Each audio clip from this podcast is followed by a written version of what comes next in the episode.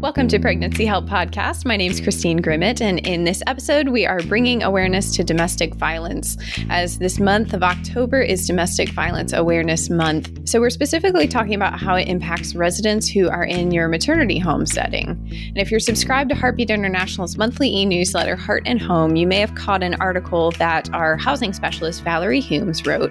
It's a great article in addition to listing upcoming webinars and other content specifically geared towards maternity homes that's included each month in each issue of Heart and Home. You can sign up for that today at heartbeatservices.org in the store, and let me mention that it is free for affiliates.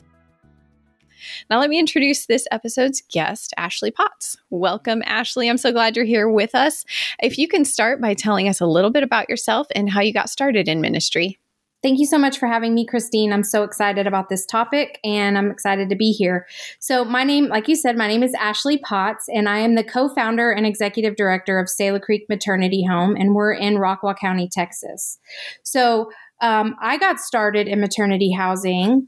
Um, when I was 19, I experienced an unplanned pregnancy myself, and um, that was in 2002.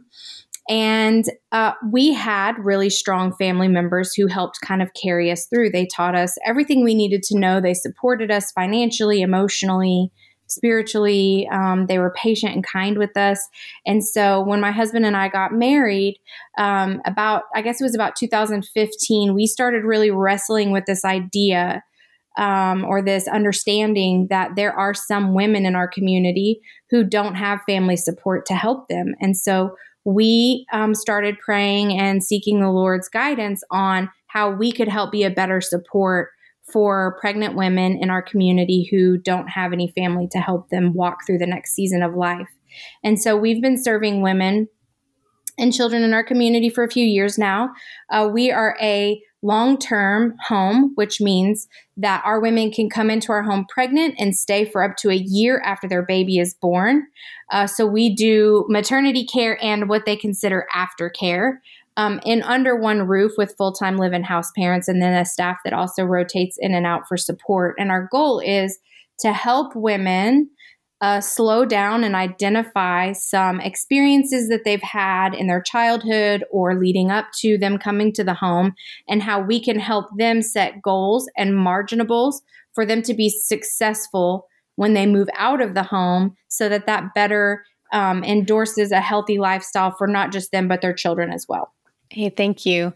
Uh, now, my question is about your residents that you served over the years. Um, so, you've served quite a few, and how many of those roughly do you come across that have experienced some sort of domestic violence or relationship violence? Yes. So, um, this was probably a really surprising statistic to me that I started tracking from the very beginning.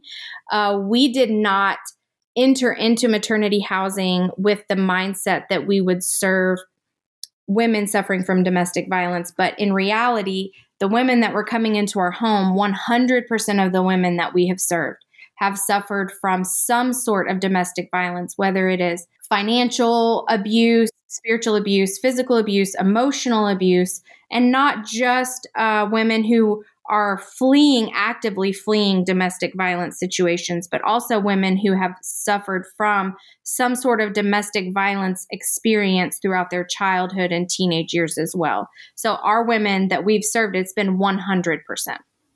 Wow. That's yeah. really staggering to just stop and realize how many women that you are serving that have experienced that and, and how many out there um, still need that care.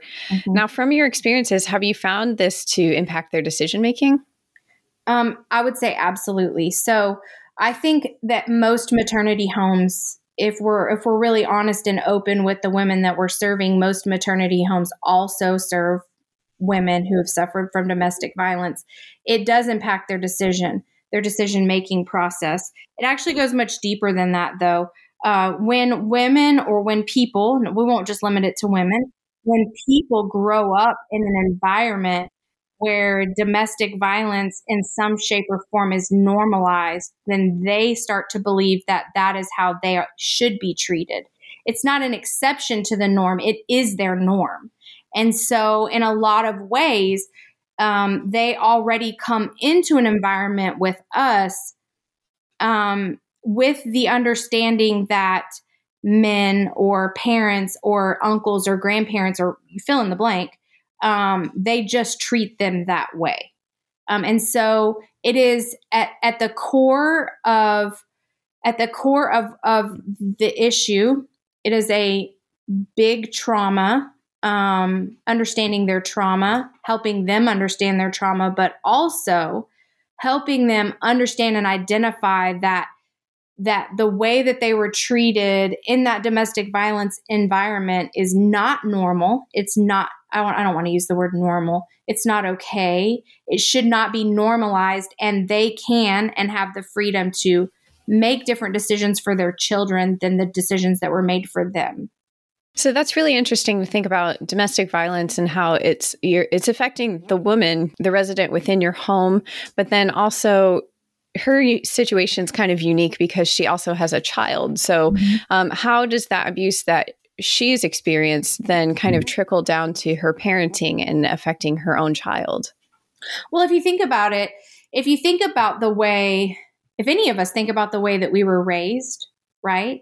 If we don't stop and take account for our experiences, growing up or in relationships, romantic relationships, parental relationships, we will automatically, if we are not self aware and stop and pay attention to those things, we will automatically make the exact same decisions um, moving forward because they're normalized in our lives, right? And so, um, and so what we really like to do is create an environment where our women feel safe.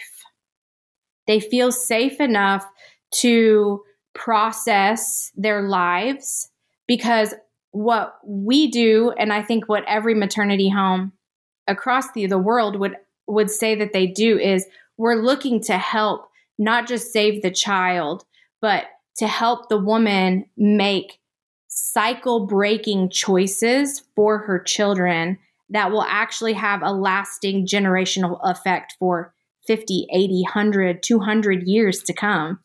And so um, it really goes back to when we're helping women make different decisions for their children before it before it hits that conversation how do we help you make a different decision for your child so your child doesn't suffer from domestic violence? We have to go back and identify with them lovingly and very carefully i might add the areas of their lives where they have experienced some sort of domestic violence in their own lives and I would say probably that has been a very humbling experience for us is a lot of our women do not identify with having suffered from domestic violence when they come into our home. They they do not they would not say if you said have you experienced domestic violence most of them would say no. So, how does that conversation go? How do you start? Um, is there some sort of intake question or a way that you can bring that up gently without even using the phrase domestic violence? How do you bring that to light without bringing deeper hurt or without mm-hmm. making her feel a certain way about it? That must be a really difficult discussion to have with her. You know, it really is. And I would love to say that the intake questions are helpful, but if we're being really honest, they're not very helpful um, our women when when we're intaking them at the very beginning of their residency with us they don't trust us. They don't know us and they don't trust us. And so and they're in survival mode right? Which mm-hmm. is i have to get somewhere safe. And so and so while intake is necessary we don't use those intake questions to help us kind of formulate a plan for our clients. What we do and this is why it's so humbling is we have to listen we have to listen to the minor little conversations that they're having with each other, little hints that they're dropping to us. Um, we like to create an environment where our residents we want to we want to we want to foster um, trust with our with our residents. Right, every home does, and so it really starts with listening, um, and not listening to respond, but listening to learn. And so there's this idea. I've been reading this this book for a while now. Um, it's called Dare Dare to Lead, and she she she has this idea in her book that I have just grabbed onto, which is becoming a learner and not a knower. And so when we're listening, we're listening to learn. And I, I really have. I've had residents where I've had to sit down with um, the cycle of abuse There, it's all over the internet. You can Google cycle of abuse and it will pop up. And I will have to, I will say to them carefully. That's the that is the point. It's very carefully. Um, you're telling me that that your boyfriend uh, has punched you, slapped you, hit you, and then they move into this apology. Everything is romanticized. I'm so sorry. Here's gifts. And it really is a cycle. And they hmm. have never identified that as an abuse cycle. So it's very gently just bringing facts and information before them for them to sit with because they first have to identify and acknowledge and understand the fact that they are being abused. And so, or they have been abused. And so, before we can help them transform their future for their children, we have to help them identify where they're coming from first and foremost. And they have to process out all of those emotions too. Some women are not ready to have that conversation. Um, some women don't want to believe that they've been abused. And so it is a very carefully, carefully articulated conversations where we step into a conversation seeking to learn from them not seeking to listen so we can say, you've been abused. We need to move on to do these five things. Um, that is not helpful in our environment at all. Hmm. I love that you mentioned that listen and learn part. That's actually the first step of our love approach training that we just mm-hmm. preach about so much at Heartbeat. Mm-hmm. That's step number Absolutely. one to talking to your client and getting to know her is sit down with her and listen and figure out where she comes from and what she needs. So mm-hmm. thank you for bringing that one up. Yeah. Uh, so let's talk about maternity homes being uniquely positioned to serve these women. Mm-hmm. Um, we know there's lots of organizations out there, um, and maybe some maternity homes are connected with um, other organizations or counselors who work with uh, victims of domestic violence. But um, how can the maternity home setting really foster a, an environment for healing and for preventing her from going back out of the home and um, kind of falling back into that same cycle? Mm-hmm. So what we do in our in our home um, that I think any maternity home could do is um, I think we see abuse in our homes and we we don't really know what to do with it. We don't really know how to help it or respond to it. Um, and so and so I think our first step in maternity homes is accepting that abuse is a massive issue in our homes that needs to be lovingly addressed. That's number one. Number two is we reach out to any community ministry or organization who specializes in abuse. And we try to get our women into as many classes, codependency, um, you know, all of that, all of the classes that we can get them into outside of the home where they're getting extra added voices. We try to get them to um, into those courses. We also, part of their program, we will add in um, domestic violence uh, like we do bright courses. So we'll add in domestic violence courses for them. We make it a um, a part of our every a program that everybody does is everybody goes through henry cloud's book of boundaries and the workbook because if we can't understand if we start to understand abuse we also have to understand restructuring our boundaries and how we're going to allow ourselves and our children to be treated. And so part of what we do is we just kind of we learn from the resident what she's experiencing, what she's going through, and then we detail her weekly program to specifically help address abuse. Um, and then we just, any chance we can get in the home, we remind her you are loved, you are valued, you are safe. That is not safe for you. How can we help you make a safe choice for you and your children? And so it's just a lot of affirmation and confirmation that every woman in our home has value and she can choose how she is going to allow herself to be treated moving forward. I like that the empowerment and mm-hmm. allowing her to yes. recognize who she is and what she deserves. Yes. Um, I also like that you mentioned the reinforcing through other programs, you know, mm-hmm. connecting mm-hmm. with what's available in your community already and letting that be another voice to speak to her. So it's not just in her home, but it's when she goes out to a class. So uh, it sounds like a, a, really great program that you're running there at your your particular home. And um, thank you again for your time with us. So before we close out, let's talk about some practical tips and uh, recommended resources for other homes who are interested in diving a little bit deeper into this topic so that they can better serve their residents? Mm-hmm. So, one of the things that that we that we have prioritized in our home uh, aside from listening to understand um, listening to learn instead of listening to speak is also um, recognizing in our community that we have kind of a niche that we do and we do it really well. And so we jump into the community full full full force to try to learn who can come in and help us. And so in our community we have a domestic violence uh, ministry. I'm sure in most communities there are. We also have uh, courses like regeneration which is a 16 week study that we um, that we help our residents kind of take ownership they take ownership of their own their own future. We do a lot of journaling. Um, we do a lot of our bible studies. We focus mostly on identity and shame um, because shame will keep us in the past and, and if we don't know who we are um, because of who jesus is then we will mm-hmm. constantly be making choices and relationships moving forward. And so and so those are just some of the things. In addition to boundaries boundaries by henry henry cloud has been one of the motivating factors that has helped set our women free.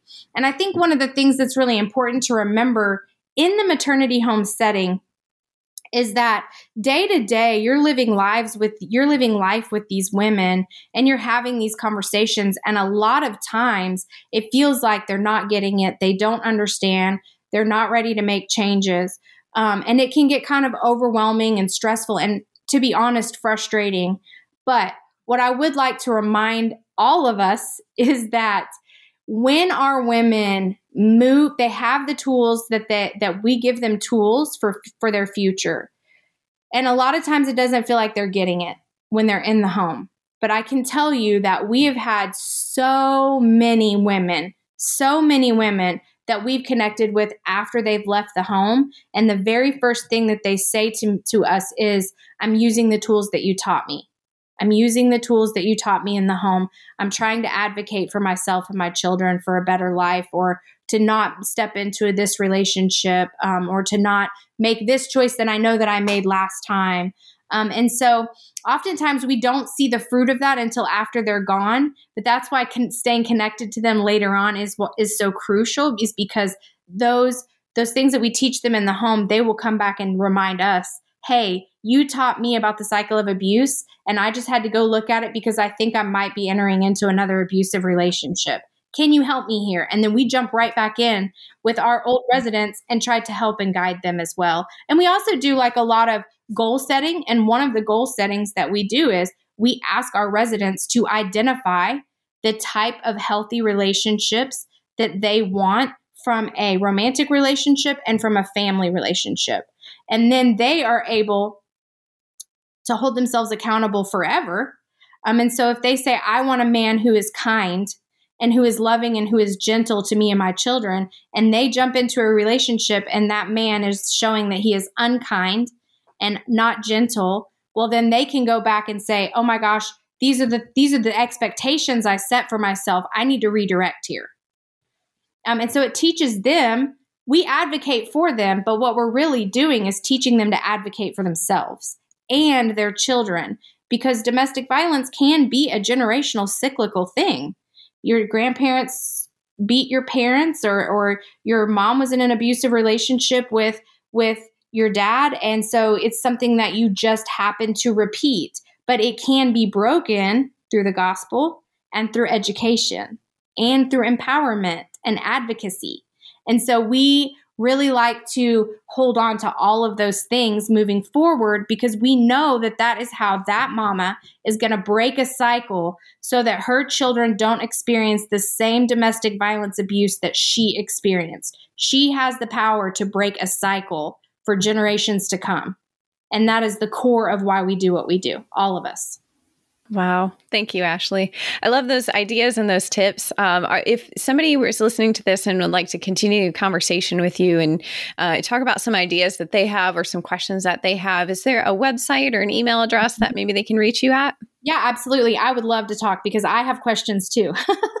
I'm constantly, I feel like I'm constantly learning new things about it. So I would love to brainstorm with anybody.